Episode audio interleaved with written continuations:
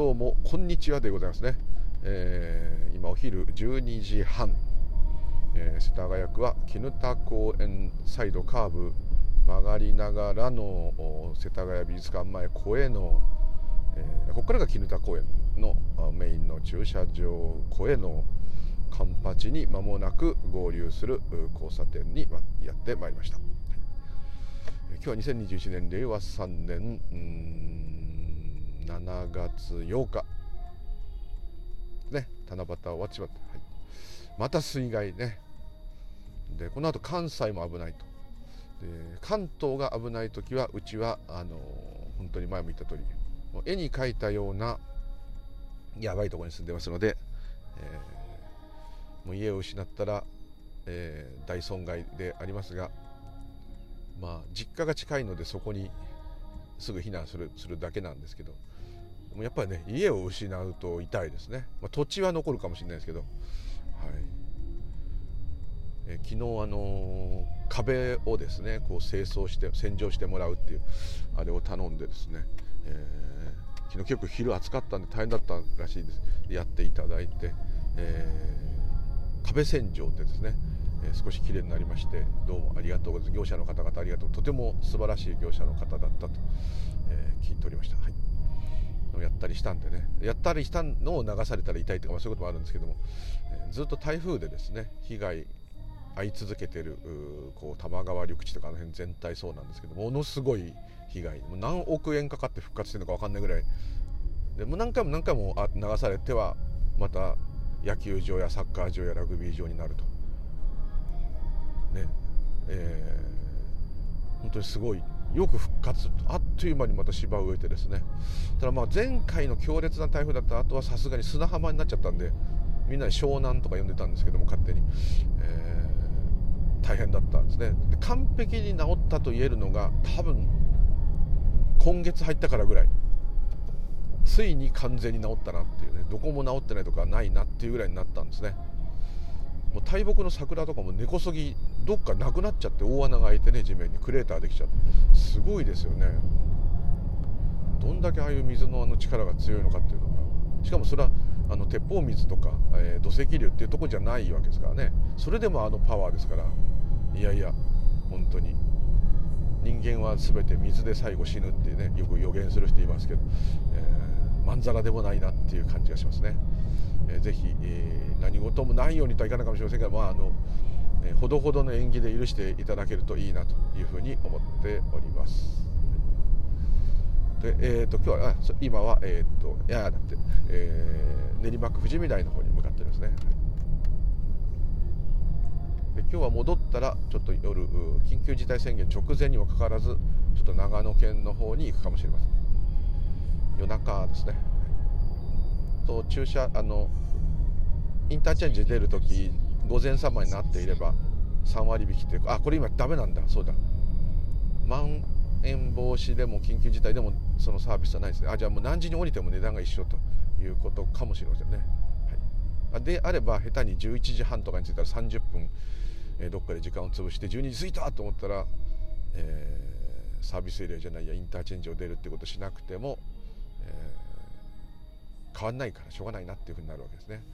はい、ちょっとよくわかんない話をしておりますけど、はい、というところで今日はああのネイチャーギタリスト中村さんもコメントいただきありがとうございます。あの本当ありがとうございます。えー、飽きずに聴いていただいている方は非常に、えー、本当に奇特なもしくは少し変態な可能性ありますが、えー、そうですね、まあ、飽きてるけど惰性で聴いてると確かにそういう方私他にいらっしゃいます、はい。えー、惰性っていうかでずっと聞いてこうマンネリ化してもうこの人の話つまんないなってこうなるんだけどまたちょっと経つとあまたちょっと聞いてみようかなみたいな人いますね。あ自分がそんなうまくいってるとは言いませんけど、はい、自分が唯一聞くまた YouTube で唯一見る方って大体皆さんも決まってると思うんですけどそんないっぱいいないんですけどはっきり言っても23人なんですけども、えー、その方たちのはもうずっとですねもうどのくらい経ったか分かんないぐらい、えー、見たり聞いたりさせていただいております。であすいませんそのネイチャーギタリスト中村さんからのコメントもいただいた通り何かそういうね、えー、心心理とは言わない、えーまあ、無我でも、まあ、空でもいろんな言い方あります。今ここでも。何かそういう一別とか言いますね。そういう体験、まあ、ちょっと垣間見たとかチラ見でもいいんですけど、まあ、ドーンと見ちゃって逮捕したらまたそれはそれで。あれですけど。とにかく何か一通りそういうのをなんか、うんまあ、よくね体験した方その後ですね。せっかくねなんかそういうの特に望んでゲットゲットするもんじゃないんですけど望んでそういうことが起きた方は突然起きた人よりもさらにですね修行僧の人もそうですね。ついに俺はこれが分かったぞなんてね余計にそこで執着が出てですね、え、なんかもう今聞いてるだけでイメージ湧くと思うんですけどね、え、ガーンと分かって自分がすごい修行していってついに分かって俺は修行の果てについにこれを掴んだぞなんて言ったら多分師匠にボコボコにされるで多分おそらくですね逮捕した方はですねやっとこれを俺は掴んだぞとはならないと思いますね。掴む者がいなかったってことが分かるわけですから。あの結構ねこうすんごい修行した人に限っていじけちゃうっていうかですね。いきなりよく禅のゴルフとかいろんなの読んでる方ですと分かると思うんですけどもこうね、えー、心身脱落してですね、えー、こうちょっと分かった弟子がですねそれまで威張ってた師匠のとこに行ってねいきなり頭をひっぱたくっていうシーンがありますよね。あ有名な話があるんですね。でこれそこだけ聞いたら何のこっちゃと思うんですけどもそのことが分かったらお前はこんなことをね教えるために、えー、威張り腐っておったのがこのドア法師匠めって引っ叩いてで今度は師匠が今度弟子をぶん殴ってほんやっと分かったがこのドア方面って言い合うシーンとかねよくありますね。禅らしい感じですけどねでこの人が職人のようなね。でこれはあの、えー、そのこんなことを教えるためにっていうのは方便なんですね、えー、おそらくその分かったお弟子さんはその時はですねこういうことかっていうももちろん深い理解があったと思うんですけども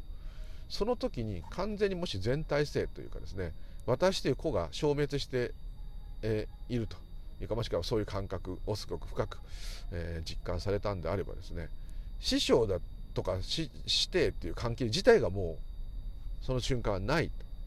と。何やってもいいんだと。ずっと俺はこいつに怒鳴られて頭きてたんだと。ま、一生懸命教えてくれたってのはあるんですけどね。とりあえず一発殴ったろと。またどんなことが起きようとどんなことが起きまいとですねそれも全部演技次第ということが分かると思いますので、えー、こうここで殴るっていうことを演技したんだざまみろって殴り返した師匠もほら殴り返してやったざまみろと。でその中にはあの旗から見ればただ師匠と弟子が殴り合ってるだけなんですけども、まあ、笑いながら殴り合うと言ってもいいかもしれないですけど。そこにはですね、え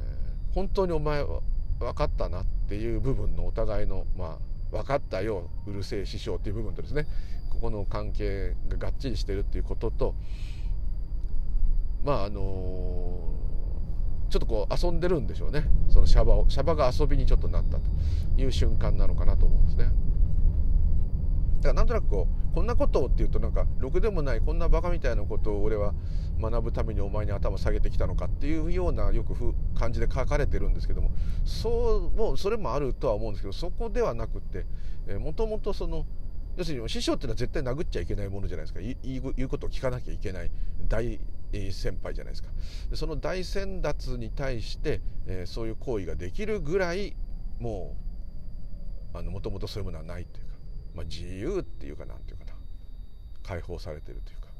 いう瞬間のモーションなんじゃないかなと思うんですね。多分その後はですねははってなったと思いますよ。多分その後がすごい大事なんですね。それはその瞬間のことなんでちょっと喜んでね師匠も殴ったら殴り返してたらそれだけのことでわっはっはでなるかもしれませんけども、えー、ただここにもちょっと誤解があってやっぱこれなんか分かるとわっはっはね。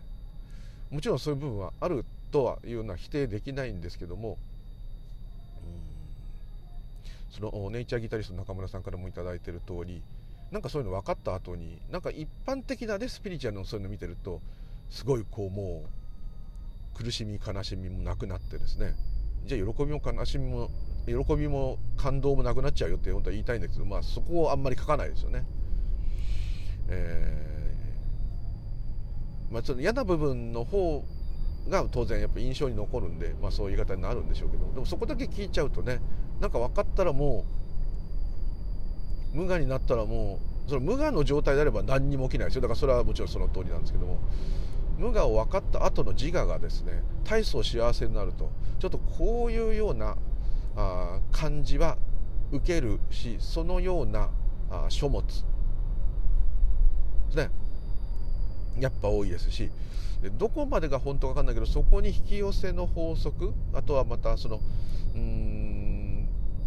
自分で言っときながらそうですけど竜とかね天使とかね、えー、なんか宇宙の工事的な存在とかね。工事的な存在がいたって工事的な存在がいるんだって私が思ったって時点でもう自我じゃないですか。だからそれは考えですよ。余計なこと言いましたけどね。だからそれはそれでいいんですよ。だから工事の存在が我々を奴隷として作ったあただのこう何て言うのかな、えー、バイオテクノロジーでできたような生命体だったっていうことが後で分かってですね、えー、アメリカの大統領とか頭抱えて俺たちは宇宙の家畜だったんだっつったってね、うん、俺たちだ私たちだって牛や豚鳥家畜にしてんですからね、えー、あ順番が変わっただけの話で。えー、それは嫌ですよそれはそれで皆殺しにされたら嫌ですけど泣きますよ苦しみます痛い時は痛い痛いってやめてくださいってもちろん言いますそれは全く同じことなんですけども理屈で言えば何が起きてもおかしくないのでもし仮にそうでありブッダも全部コンピューター俺たちが考えたそういう物語をお前らに聞かせてやったんだ。ブッダなんていないんだ。悟りなんかないんだ。全部大間違いでしたっつったらまあがっかりしてですね。あそうかと。それでもそれでもですね空は揺るがない。揺るがないというか揺るげない。ね。そこがもううん。もうそういういろんな出来事っていうこと自体から離れているんですね。えー、ねですのでそれでもう師匠を殴ろうが何しようが何でもね OK になっちゃうんですけどもでもでもでもですね、えー、それが分かって仮にそういうことが一瞬分かってでも何にも変わらんわけですよ。急にから体が私がスリムになるわけでもないしイケメンに「お鏡ってなんで俺イケメンじゃん?」ってそうなるわけないしね恐ろしいぐらい何も変わんないですよ。ただ受け取り方は変わるかもしれない。いろんな物事でなんとなくイメージとなんだ全部夢なんだ。母俺は今夢見てるんだ。へへへで夢だから何でもいいんだとかね。こういうふうにはまあねそうなる人もいるのかな。分かんない。もうそこはもうその自我の特性だからもうキャラクターなんで分かんないですけど。そういう話あんまりそれで調子に乗ってなんかバカ騒ぎしてぶん殴られたってね人はいっぱいあのお寺お坊さんの中でもいますけどうん。でよくこれをですねあのあのネイチャーギタリスト中村さんも言っていただいたユガロンとかですね、えー、あとは有意識系のいろんなお話をする中でよく出てきますね。よく空病とかね、えー、あとはあの何ですか魔境っていうんですね。もうその空に空の体験に酔ってしまって要するにシャバに戻ってきたくないです。特に苦しかった人。はもう空が分かったら「はあ何にも本当はないんだ」って。もうそっちに完全に「よかった」ってむせびになくわけ。それそれいいですよ。それはすごい救いですよ、ね、でも借金消えないですけどね。でも借金があっても平気でいられるかもしれない。同じように借金は返していくかもしれないけれどもその返す時のずっとどうしようこれ返さないと俺やばいよ。返さないと俺ダメだよっていう部分は大幅に減るかもしれない。でも返すっていう行為はしないとやっぱそれお前返せよなっていうふうになりますよね。ですからそういう部分で精神的にはかなりね助かるかもしれませんね。特にその体験したて直後は強烈にそれが残ってると思うので、まあ、人によってはそれをずっと持ってらっしゃる持つもんじゃないんですけどずっとそういう状態自分が非常にもう薄い薄いっていうか消えてる状態であればですねもはやもう何でもないんですけども、通常そういうのちらっと見てなるほどと思った自我がいる状態ですね。ですからこの自我が少し安心する。と、まあ、そういうのあるんですけども。でも実際物理的に借金がある人であればそれが減るわけではないというですね。でそうすると、えー、またこうシャバに戻って少し経ってきていろんなことがなんか分かったはずなのに周りの人にそんなこと言ったって誰にも通じないし、えーね、お寺とか行って話せばまあそういうの聞いてくれる人もいるかもしれないけども。今なんかネットがありますからねいろんな人にそういうの話してああそうなんですかなんてこう言えると思うんですけどもう全く言えない方っていうのはね昔からよく伝統的にいらっしゃってですね。あの分かっちゃった禅の坊さんが家がお寺じゃないんで普通にシャバでサラリーマンになった人とかで、えー、そのシャバで普通にサラリーマンやれてるんだけども何かがこうちぐはぐっていういろんな人が悩んだり悲しんだりしてるのを見ててもうんもっともっとそんな狭いもんじゃないよとかね。例えば命は一つだよとかね。虫なんか全部死んじゃえばいいんだとか言ってぐちゃぐちゃにする人見ててもねうわーってなったりとかね。いろんなことは人によってそれ違うんですけども。何かこうそこでそんなに悩みますかとかね。いろんなとこで多分引っかかる。あとそもそも自分が何だか分かってますかとかね。そんなことまで出てきちゃったらもう誰ともまともに話せないし、えー、言ってることにこう重みを感じない可能性がある人もいるかもしれない。そうするとすごく深刻になってる人なのに笑っちゃったりとかね。ちょっと自閉症の方みたいですけどね。あはははって。そんなんつって。なんだどこの野郎ってなっちゃうかもしれない例えばそれがその人にとって生きる死ぬとかそんなレベルじゃないことでも頭抱えて悩むこといっぱいあるじゃないですか。そうするとそんなの君が今心臓動いてる方が100倍すごいんだから安心しなさいとか言ったって通じないじゃないですか。かそういうこととかですね。いろんなつまずきが出て。でだんだんだんだんこう親俺は逆にあれが夢だったのかなとかねもうもう無理やりそれをして自我って恐ろしいですか。ら何でもしますよ。そのすごい体験ですらこうなかったことにしてシャバに戻ろうシャバに戻ろうでもねこれだけは多分なかなかそうはいかないと思います前もちょっと変な言い方したんですけど潜在意識にこう、ね、くさびを打ち込まれたようにですねガツンってこう何かが入ってるような感じでこれはそういうとすごいなんかもっと立派なもんですけどそういうことじゃないです。あの根本的な価値観っていうか解釈というかあれがどっかで当然普通に今普通ですよ。あれがうまいこれがまずいあれが好きこれが好きって変わんないです。だけども何と言ったらいいんだろうな、うん、本当は違うとかねそういうねバカにするとかそういうことじゃないんですよ。うん。もっと深淵まあ昨日の縁起の話もそうですけど深淵っていうかもっとすごいこともっと大きいことと言ってもいいかもしれない。全体的なこの活動っていうのは。なのでそのもちろん目の前のちょっとしたことでくよくよしますよ。もうちょっとねなんかで遅刻しそうとか焦ったりちょっとあれ忘れたとかあどうもすいませんってなったりいっぱいありますよ。ですけどもそれはそれでもちろんあるんですけどももっとですねビッグっていうか何と言ったんだヒュージっていうかイメンスじゃないし何て言えばいいんだろう。なんで英語で言おうとしてんだ？えー、っともっと深く神秘に満ちたすごいことなんですよ。ずっと起きてるどうしようもないことが。も含めて、えー、だからそれがなんか分かればもうちょっとね些細なことが起きてねその時はあれでもねすぐ忘れられるっていうかね。まあしょうがないよねってこうまあ、いつも言うしょうがないなっていうそれになれるんですけども、えー、なかなかねまあ、そうなれない時はなれない時ですよ。そういうことも起きます。演技の世界では。何でも起きます。ですけどもうーんそこになんとなく気づかないでいられるのが不思議って逆にちょっと思ったりですね。そうするとちょっとこううんそんなにそれが好きになるのかとかね。ちょっとこうまあ、例えば潔癖症の人とかねうんあとこうちょっとこうここにこれが絶対まっすぐ置いてないと嫌だとかそういうの、まあ、それは人それぞれの個性でいいんですよ。個性なんですけどもそういうのももうねあの自然に起きてるんだってなんとなく分かればですねあんまりこだわんなくなるっていうかうん何と言ったらいいんだろう。ちょっと説明は間違ってますねそれはその人の個性ですね。あだからまあそれはしょうがないと、はい、失礼しました。まあ、ちょっとなんかうまく伝わらないと思うんですけど、まあ、そういう感じにはなりますねでそれで虚無になっちゃうパターンはうん誰でもなると思うんですなぜならこうあるっていう方要するに色即是空の式の方を100%でやってきてるわけですから空が来ちゃうとバーンとなんかその今までの打ち込んできたものとかやってきたものとか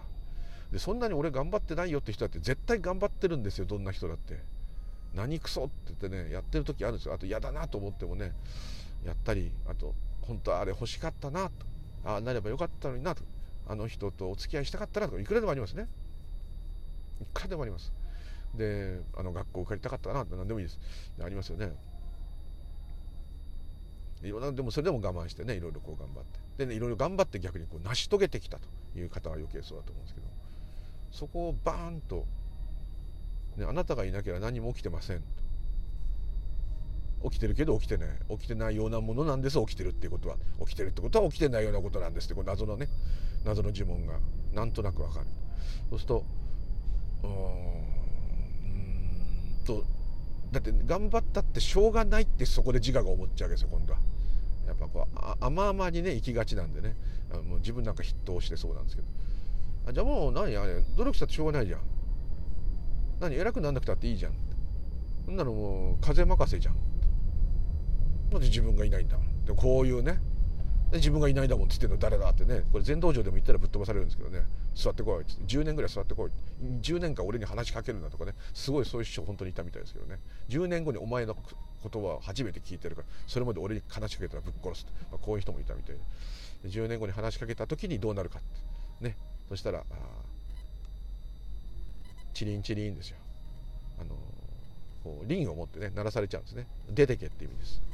10年後に10年経ちました。私の話を聞いてください師匠っつったら「うん今聞いた。チリンチリン」って。いやいかにも善っぽい嫌な嫌な話です。あすいません失礼しました、まあ、そういうことはあるんですけど。あのー、まあ何て言うんですかね。うん。やっぱりこうやったらやった分良くなる、ね、もちろんそうなんですよ。だってこれあの法ってその縁起の世界には法があり法っていうのはその仏の教えだけじゃなくてあのいろんなあの法則があるじゃない。法則か法っていうからおかしい法則があるじゃないですか。ね、普通の気圧の中ではあ100度でお湯は沸騰するとかね。0度で凍るとか。あるじゃないですか。そういう法則いっぱい利用して今来てますよね。こういうのはあるわけですよ。ただそれが100%そう起きるかどうかって言ったらそれは言えませんよ。それはどういうことかというと前も見ましたけどお湯を 100, 度のお湯を沸かそうと思って自分が湯沸かし器じゃないあのガスコンロでも電気のでも置いてこう IH でもやってたとしてで沸騰して温度計入れて100度になりましたと。でももしそれ100度にねならないとしたら急激に気圧が変わったりとかこんなことあんまりないと思うけど ガスコンロでお湯沸かそうかなと思ったら上から隕石降ってきて自分ごと全部潰れて吹っ飛んだから沸かせなかったとか車が突っ込んできて家が飛んじゃったとかだから鍋も吹っ飛んじゃったとか。さあ沸くぞと思って身を翻したらなんとなく鍋に手が引っかかってそれにお湯お湯撒いちゃったとか、まあ、そういうこともありますからね。絶対起きるか分かんないですけど ただ法則があるわけですね。じゃなかったら自動車がこういう重さのものがこのようなスピードでこう走るって作れない。飛行機なんか恐ろしくて絶対飛べないですよ、まあ、そういう人たまにいますけどね。あんな大きな金属なものが空を飛ぶわけがない。だから俺は乗らんってそういう人たまにいますね。います。だからまあいいですよ。体感として理解できないですもんね。確かに飛行機があんな風に飛ぶっていうのは。体の感覚では理解できないけどどうやら飛んでみんな乗ってるから大丈夫って乗ってる感じですよね。そういうとだんだん怖くなってきますけどね。ありますね。そういうのもありますから、えー、ただまあ法則ってやっぱあるわけですね。いろんな。そうじゃなきゃもう。でそれを利用してんのもそれを利用していろんな生活するのも何もかもことごとく全部縁起だねと。言ってしまえばそうです。そうです。全部その通りです。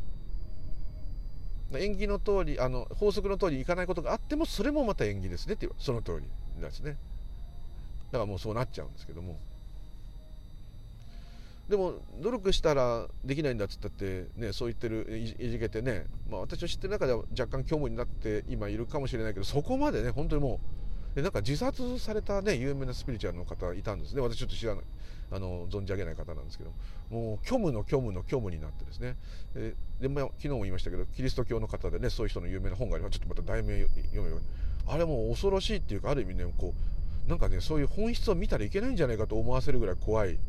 ちょっと半分こうオカルトみたいな。だって大好きな子供見たって可愛いと思わないんですよ。自分の子供見て。意味がないんですよ。何を見ても。これでもどうだろうってちょっとねちょっと思ってます。なんでかっていうと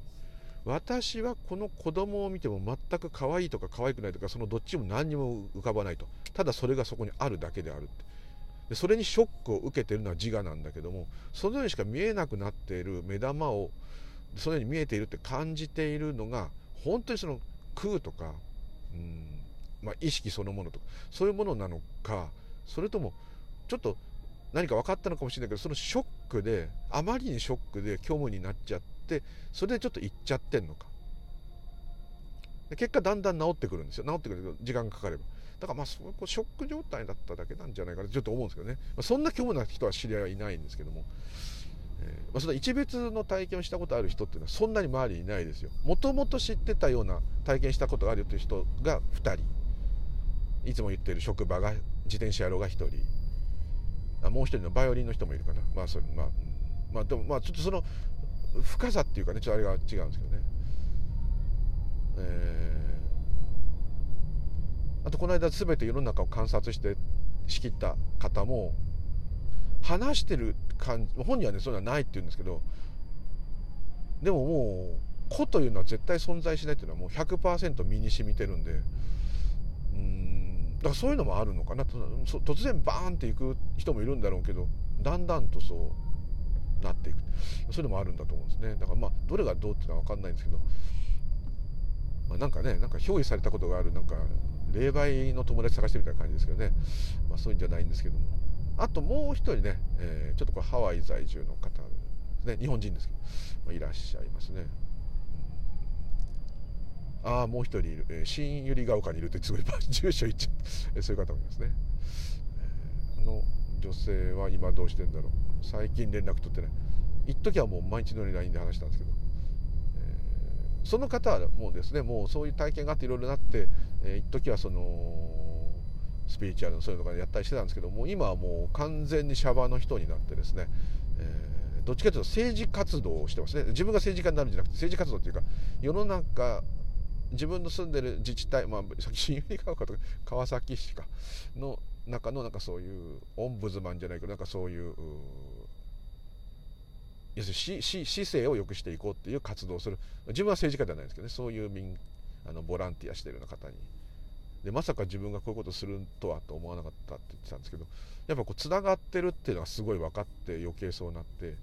まあ、動物保護とかに行く人もいますし。なんかなんかそういう感じにやっぱなるのかなっていう分かんないですけどね。ちょっとそういう方もいますね。あの方ちょっと今度連絡してみよう、えー、まあ、そうそういう方。そのぐらいしか言いませんね。ですのであとはもともとそういう人だって知ってる人に Facebook とか YouTube とかでコメントしたりなんかしててなんとなくお友達とは言えないですけどちょっとこう知ってるとかね。あとあのマスターっつって有名なあの浜田さん。あとかはちょっと知ってますね。とかまあうん。あもう一人も YouTube やってる人もいるか。あれは昔から知り合い、はい、まあまあいろんな人いるんですけど、まあ、その人の言ってる内容がうんうんうんっていうまあねえー、要するにこういうこういうことをしゃべることを商売完全なる商売というかですね。うん。なんて言ってんだよもともとこういうことで、えー、何かお金を得るためにそれが悪いって言ってるんじゃないですよ。全く悪い。そんなこと言っちゃったらお寺のお坊さんも神主さんも神父さんも牧師さんも全滅ですから。あのそういうことではないんですよ。あの何かそういうことで食べていくために悟ろうってしてた人たちなんです。ちょっと今言えなかった2人っていうのはまだいるんですけど。うーんと。何か分かってからこれをしゃべることによって、えー、食べていこうってなった人、まあ、ではなくてもうそれいうことを話して食べてる多分あ要するに安倍敏郎さんとかああいうね菅さんとか昔からいるああいう和尚とかそういう人たちみたいにうん、まあ、宗教法人にするわけじゃないけどなんかこういうのでうん食べていきたいと思っているでそのために自分は悟らねばならないと。そういうことです。これは完全に願望実現のための悟りなんで本当はええ。あんまりもうこれでやめましょうか。はいそういうことです。で、えー、ね願望実現をやめた時悟る。ねどっちかというと。いいんです。はいはいそういうことです、えー、でえー、っと何でしたっけ？あそう。だからその虚無ね強烈な虚無になってるっていう感じじゃないんですけどどっかやっぱこうねなんかすごい前はもっとねもう尻物狂いでやってやろうと思ったのができないんだよねだから素直に僕は年なんだよって。こう言ったんですけどね。だって未来がないっていうのは彼の言ってる未来がないっていうのは時間がないから未来がないって言ってる、まあ、自転車野郎ですね。そういうことではなくってあの未来を想定することは悪いことであるっていうふうに今度も自我が捉えてるんですよ。要するに自分は空を少し分かった人間なんだからこういう人間はね未来はない。過去はなければ未来も自動的になくなる。未来なんて思うやつはねそういうある意味こうそういうの分かった人じゃないと。ね。そんなことないって。明日どうなるんだろうって。思うじゃんと。ね、例えば今回の低気圧が関東に来たら自分さえ良ければいいと思ってますからね自我なんてね。関東に来て。ね、ついにあの家流れる方もちっちゃい家なんですけどね。もう見事に流れると思いますけどね。ふかふかふかふかね。もうタッパーウェアのように流れていくと思いますけどね。あのそういうあれなんですけど。あのねえー、それが心配ですよ。低気圧一つでそれはだってブッダだってそうだと思いますよ。インドなんていろんな気候があったと思うんですよ。あっちの村に行って今度すごい砂嵐にあったらどうしよう。猛暑でみんな隠れるとかなかったら日照りで死んでしまう。どうしようって思いながらもちろん行動して。なんかそのね、まあ、彼が言ったのはもうちょっと大きいことで将来何になろうかとかね、まあ、いう年じゃないけど、まあ、この先どうやっていこうかとかいうことを思い悩まずもう縁起のままただ今をしっかり生きていればいいんだっていうこのある意味こう仏教エリート語ですね。そういうふうに教えますよ。それはその通りで。で普段そうじゃなさすぎるからなるべく今に集中してた方がいいって。それは分かります。ただもうそうしなければいけない。まさにしなければいけない自分縛りが始まってこれまさに自我のもうね大本命の部分ですから、えー、とんでもないことになってしまいますね。だからこう彼の意見としてはより生きづらくなった。いやおかしくないんです。今笑っちゃったけど。これはね逆にそれまではそんなこと気にせずただやりたいことをがむしゃらに頑張ればいいんだもうこれだけでやってきた。その方がよっぽど善なんですはっきり言っちゃえば。逆に下手なものが入ったことでこれは一体どうなのかなってことで分析するようになっちゃった。いちいち行動に。普通善とか仏教って逆じゃないですか。間髪入れずにただそれをやりきれ。もうこれだけじゃないですか。今と一体化して主体客体の枠を超えろ。これだけを言ってるのにもう完全に主体客体の枠を強化させて今私はこれでやってよろしいんでしょうかってこういう自問自答し続ける。ただま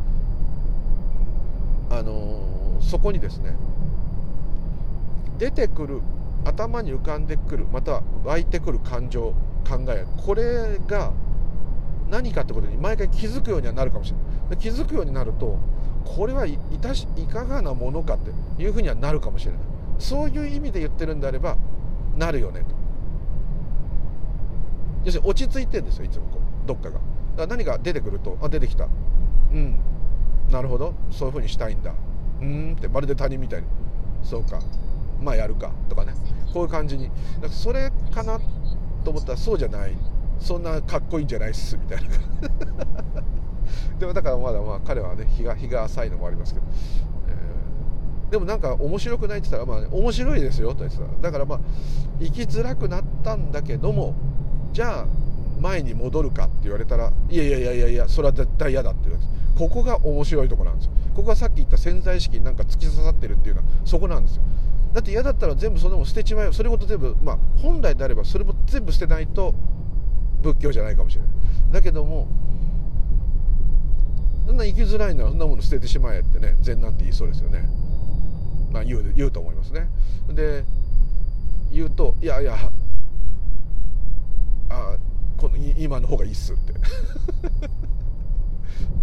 そこは何何が魅力なのって聞いたらうーんうん僕が毎回言ってるようなことと同じようなことだって言ってましたね。だからやっぱりまあ、どうであれですね、えー、どうなってんのかなっていうのが分かってた方がうんまあ嫌なことが起きても、まあ、仕方ないと思えるっていうかまあ、納得がいくし楽しいことが起きたらこれは素晴らしい縁起が起きたっつって逆にこう天からの授かり物だっていうような喜びになると。自分でこれをゲットしたっていうよりもほっほうこういうことが起きた。自分で物を買ったとしてますよ。彼は任天堂スイッチのなんちゃらっていうゲームをゲットして言いい年こえたあれだけどゲットした時も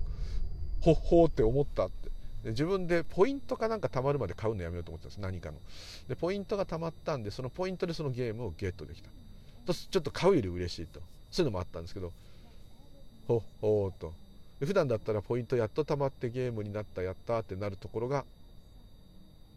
そのゲームのソフトが家にあるのを手に取った瞬間に現れたって感じしましたって言うからあそうって。まあ、その演技を見ていけばこうこうこうでこうやってこれがここに手に入ったって分かる、まあ、ビッグバンまで戻んなくていいですよ。そこで毎回ビッグバンまで戻ってたらもうなんか頭パーになっちゃうんであれですけどその、えー、なったと。こういうのもこの一瞬だけでもただ自分が働いてゲームを手に入れたっていうよりも、あのー、楽しいっていうか楽しいって言ったことなんかギフトっていう。嫌なことは嫌でしょうがない。それはしょうがない。なんでこうなったんだろうっていうよりはもうしょうがないっていう方でまず一服できる。一服っていうかまあちょっとまあ辛いのは同じなんですけど間を置けると。いいことはいいことで、えー、もう本当宇宙からのプレゼントって言ったらオーバーですけどね。そういう点はいいかもしれない。ところがですねさっき彼が言った生きづらいっていうのはですねこうまさに空病ですね。何もかもがねバカらしくなっちゃう。で彼がそこでオチがあるんですよ。それスイッチのソフトをやっとそこでゲットしてギフトだって喜んだ後にこんなものでいつまでたっても喜んでる俺は本当に空を分かってるんだろうかとかねこういう余計なものがつく。これなんでかって彼はね仏教者だからなんですよ。で神道も好きですけどそういうのは好きだからなんですよ。そういろんな書物から読んだこういうことがちょっとでも分かった人間ってのはこう振るわねばならないとかね。いうあれが猛烈に多分あるんですね。でもともと真面目なんですよ。よりしっかり生きなければならないと。でもバカバカしい。その2つがずっとこうガッツンガッツンガッツンガッツンしてるんですね。でもそのガッツンガッツンもしてればですね今の世の中で言えばいろんなアドバイスくれる人もいるしいろんな人もつながれるんでだんだんだんだん調和が取れてきてですね。特にですねまだ彼は分かんないけどその後にですねすごい嫌なこと悲しいこと辛いことが起きた時に逆に思い知りますよ。そんなものはこのシャバでは通用しないそのうん気持ちをもってしても辛い時は本当に辛いんだっていうのを、まあ、ちょっとあんまいい話じゃないんですけどね。またお前暗いって言われちゃうんだけどでもその時に強く自覚する自分は今まさにシャバにいるんだ。この自分っていうものはシャバにしかいられないんだ。だからしょうがないんだってことがどっかでさらに腑に落ちる。これをやっていくしかないんだ。そうするとですねだんだん調和が取れてきてもうどうこれが空だあれがなんだもうこれがなんとかね。もちろんそれは残ってるんですよ。残ってるんだけどもあのもうこれをやれる限りやっていくだけ。でその時にやっぱり彼も、ね、もう一人見てあのただのに咲く花になりたい。ただのに咲く花なんだっていう通りですよ。縁起の通りにもうなるしかない。それを、まあ、ある意味これ自我がですね受け入れる瞬間というかまあ、うん、だからそれすっごい勇気いるんですよ。それを受け入れるられたらだってある意味どんな目にあっても私頑張りますよねけどどんな目にあっても仕方ないと思っていますっていうような宣言ですよ。普通はどんな目に変な目に遭わないように頑張ろう合わないように頑張ろうってなると思うんですよ。だからそこを放棄するっていうのはすごいことですよ。ですのであ車譲りました。だからここはね非常に難しいところだと思いますね。そう簡単にはいかない。で私もそこはまだ全然達成できてないと思いますねだからやっぱり午後の修行とか言うけどそうちょっと偉そうだけども何か分かっちゃった後の修行の方がはるかに大変でそっからがやっとスタートだっていうのは事実だと思いますね。そんなの分かんなかったらただ普通にもうただ生きていればいいわけですから。むしろその方が自然な感じします。下手にだからね先に一回死んでんですよね多分ね。その状態ですね。死んでる状態って言い方がいいか分かんないけど多分そうだと思うんですね。死に急いだんですね。ですのでうんだって私がいないっていうのは死ぬのは私だけなんですから。ですね。で私が消えてようが意識がなかろうが体はちゃんと動いてるわけですから。寝てる時そうですね。意識がなくたって生きてるわけですからこの私っていう感覚が生きてるわけじゃないですね。どっちかっていうとね。そうではないですね。そのぐらいこの私っていうのは強烈。強烈ですよ。もうこれしかないっていうぐらい強烈ですよ。だからもうねこの私が掴んだことだけが真実になっちゃうんですね。この非常にこうちょっと基本的な話に戻っちゃいましたけど。でだからこの虚無はですねやっぱりこうゆっくりゆっくり時間かけてだんだん分かっていく。また人によってはどんどん理解が深まっていく。でそういう体験っていうかそういうのがもうずっと起き続けるような人もいるんですね。そういう人はもうすごいもう稀なんですけども。そうなるともう、えー、なんつうんだろう止まることはないっていうか、うん、よく悟りの方から追いかけてくるという言葉を使うんですけどそれになるんですね。そうなりますともうエンドレスで、はい、あの、次々に気づきが起きる。そうするともしかしたら本当に下脱してしまう人もいるかもしれませんけどね。そこはちょっと分かんないけど、下脱したってことはもう死んでるんですよね。前も言いましたけどそういう人はいていてもですね。もう空っぽ抜け殻なんですね。はい。ちょっと目的地に着いちゃった、すいません。また長くなっちゃった、はい、ですのでこう分かった後っていうかうん。それまでの私だけしかいないと思っていた状態とのまあ兼ね合い。そこですね。そこが調和してくる。これをよくスピリチュアルでちょっと詳しくないけど統合っていうのはこのことなんですか？なんかあのアセンション次元上昇した人がしばらくこうシャバで今までのシャバでっていうとなんかアセンションした世界とシャバと別の世界があるみたいなそういう同じこととこなんですけどもあくまで全部主体がこっち側なんでこっち側が変わっただけの話ですよね。すると最初なんかこうみんなとうまく合わせられないとか今までのように生きられないんだけどだんだん慣れてきて、え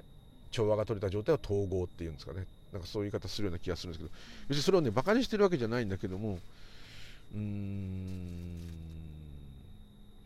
一つ言うのはなんかすごいどれもそうなんだけど、まあ、自分の言ってることもそう。人間だけの人間それそれ人間だけのっていうのは個じゃないですか。それ一つの個っていうのはもう全体性と違うことじゃないですか。その個の中で起きたドラマを語っているだけっていう点では全部一緒なんだけどもなんかよりそれを感じるんですよね。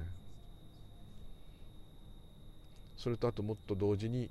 このアセンションっていうのはよく詳しく分かんないんだけどだただ受けるイメージだけですよ。アセンションしてるっていう人はある意味ちょっとこう高次元そう聞いたら普通そっちの人の方が上級者みたいじゃないですか。平民となんかそういうのみたいなの分けられちゃってるみたいな。アセンションしないでこの物理的な世界が好きです。ずっとそこにしがみつきたい人はそれをやればいいしそれがいいも悪いもありませんなんてこう言われたってどう聞いたってそれアセンションしてる人の方がかっちょいいじゃないですか。そうなっちゃうとそこに優劣とか上下があるっていうのはでなんでお前その話してんのって言ったらそれは私は今こういう話がただ起きているわけですよ。そこにいいも悪いも上も下もないんですよ。ただこういうことをお勧めするような気持ちが湧いてくるわけですよ。だから話しちゃう。もうこれだけなんです。これ以外に何もないんですよ。てかもともとそういうものしかないんですけども。でもなんだかあれはねそのカースト制度じゃないけどちょっとそういう感じの説明になってるような、まあ、おすすめする一つの方便として、えそう言ってるんであればそれで同じなんですけどね。ででしかもそのそうなるとずっと幸せになるような。どう考えてもここだけは無理なんですよね。幸せだけが続く世界っていうのはその人にとっての幸せですからその人という個人が残っている。その個人があるままその個人がずっとただ幸せでいるっていうことがもし起きたらしかもそれは一人だけそういう人がいるならまだしもなんかそうなる方法があってやった人がみんなもしそうなるんならですよ。もし本当にそうなるんなら楽しみもなくなってしまうはず。なぜなら楽しみっていうのは自分の今まで体験した中での、まあ、苦しみとか普通の状態との比較または他人と比べた時の比較これがあって幸せだって感じるんですよね。ですからうん全部それ個個人に対して起きることだからそれは普通のシャバのうんことだと思うんですね。だからまあすごい悪く言ってるわけじゃなくてでだったらそういうスピリチュアルとかじゃなくってシャバで普通に好きな人と大恋愛する欲しいものを手に入れる。そのためにいろんな努力をする、まあ、極力努力しないで手に入った方がいいかもしれないから、まあ、そこでそういういろんなスピリチュアルやなんかそういう呪術とか自分も密教なのにそういうこと言うのおかしいけどそういうのを使って舵祈祷して何かすると、まあ、そういうのやってもいいんですけど、まあ、むしろまあその方が分かりやすいっていうかはっきりしててそこになんかこういろんな不思議なこうなんか心理っていうか本質みたいなことが入ってきちゃうとなんかどっかこうパッと今見ただけでも目の前の植物とかこの降ってる雨とか吹いてる風とか地面に引かれたアスファルトとかこういうものが一切合切関係がないみたいな人間様だぜっていう感じがすごいするわけです。まあ、これ私もちょっとキャラクターだと思うんですけどねそこがすごいね違和感がある。もうそんな子に集中してたらもうねそれで幸せがある個の幸せだけがあるっていうのはどうだろうっていう。そのために全てが不幸になってもいいのかなっていう。ね全部個ですからこれ。個でやることですからそういう幸不幸がある状態ですから絶対。うんってことは皆さん普通はその幸せになろうってことを求め続ける。この私がより良い生活をしてより良い人生を歩みたいってもう当然当たり前です。それをやってるわけですから。それはそれでいいんですけども。それとこの空がですね対極的だっていうのは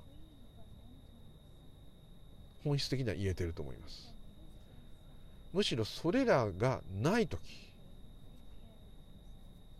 なんですよね。だから虚無になる人が出るんですよね。そうなっちゃった時になんだって。何やったってしょうがないやもっと言っちゃえば人のことを思いやってもしょうがないや俺はすごいこの人好きだったのにとかね。あとこの人をすごい偉いと思ってたのにとか。全部演技かとかね。そうすると正直言えばねお釈迦さんもただのインド人でしょみたいにこうなっちゃうわけですね。いいんですよ。それでもいいんですよ。いいんですけども。ただだんだんですね。まあ調和が取れるっていうか。落ち着いてくると思うんですよね。まあ落ち着かざるを得ないっていうか。で落ち着いてくるきた時にまた何かの理解がですねあると思いますね。だからもう落ち着いて平和で何事もなく順風満帆でもないけどまあほんわかいけますよっていう感じじゃないですね。もしそうだった人がいればその人はそういう演技だったんですね。ねもう本当にもう100万回喋ってますけどお釈迦様の人生を見てくださいということですね。悟った後のが大変。とんでもないことばっかし起きてる。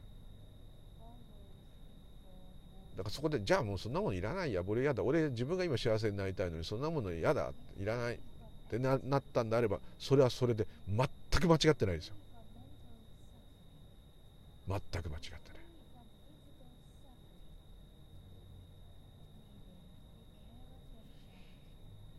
あそれそれも人のキャラなんですけども僕が職場で車のカタログを見てたんですよ。そしたらあのあ仏教徒のくせにまだそんなもの欲しがってんの欲があるんじゃいけないじゃんとかねこう言われちゃうわけですよ。そしたらカチンときますけどそうなんですよ。もう欲まみれの仏教者なんですよ。つって。欲まみれだから仏教やるしかないんですよ逆にこうかっこよく言い返してねその場を取り繕ったりするんですけども。そうなっちゃうんですね。そういうことではないんだその自転車野郎もこういうことが分かった僕は物を欲しがっちゃいけない。だって全て本当は意味がないんだから意味がないものを欲しがるなんてバカだろってこうなっちゃうんですそうするとだんだんだんそれを自分自問自答して自問自答してるうちにだって生きてるのが虚しくなるじゃないですか。そしたら俺はもう「あじゃじゃじゃ」ってこうなっちゃうと「あじゃじゃ」って「あじゃじゃ」になっちゃったらまた辛いんだけどでも「あじゃじゃ」になってもこの方がいいと彼は言っているっていうところに何かちょっとヒントがまたあるかもしれませんけども。うん、だんだんとそこから普通になっていってくと思います、はい、だってもうやっていくしかないですもん。野に吐く花花なんですから。ただ野に吐く花花花だって花なんですから。しょうがないですよ。みんなそうなんですから。それをやるしかない。っていうとこで落ち着くんだと思います。ということで長くなっちゃったんですいません。ちょっとなんか全然すいません。中村さんいい説明できない。すいません。ただこの病気っていうか虚無またはな空だから何やってもいいんだぜっつってめちゃくちゃになっちゃう人っていうのは歴史上もいますね。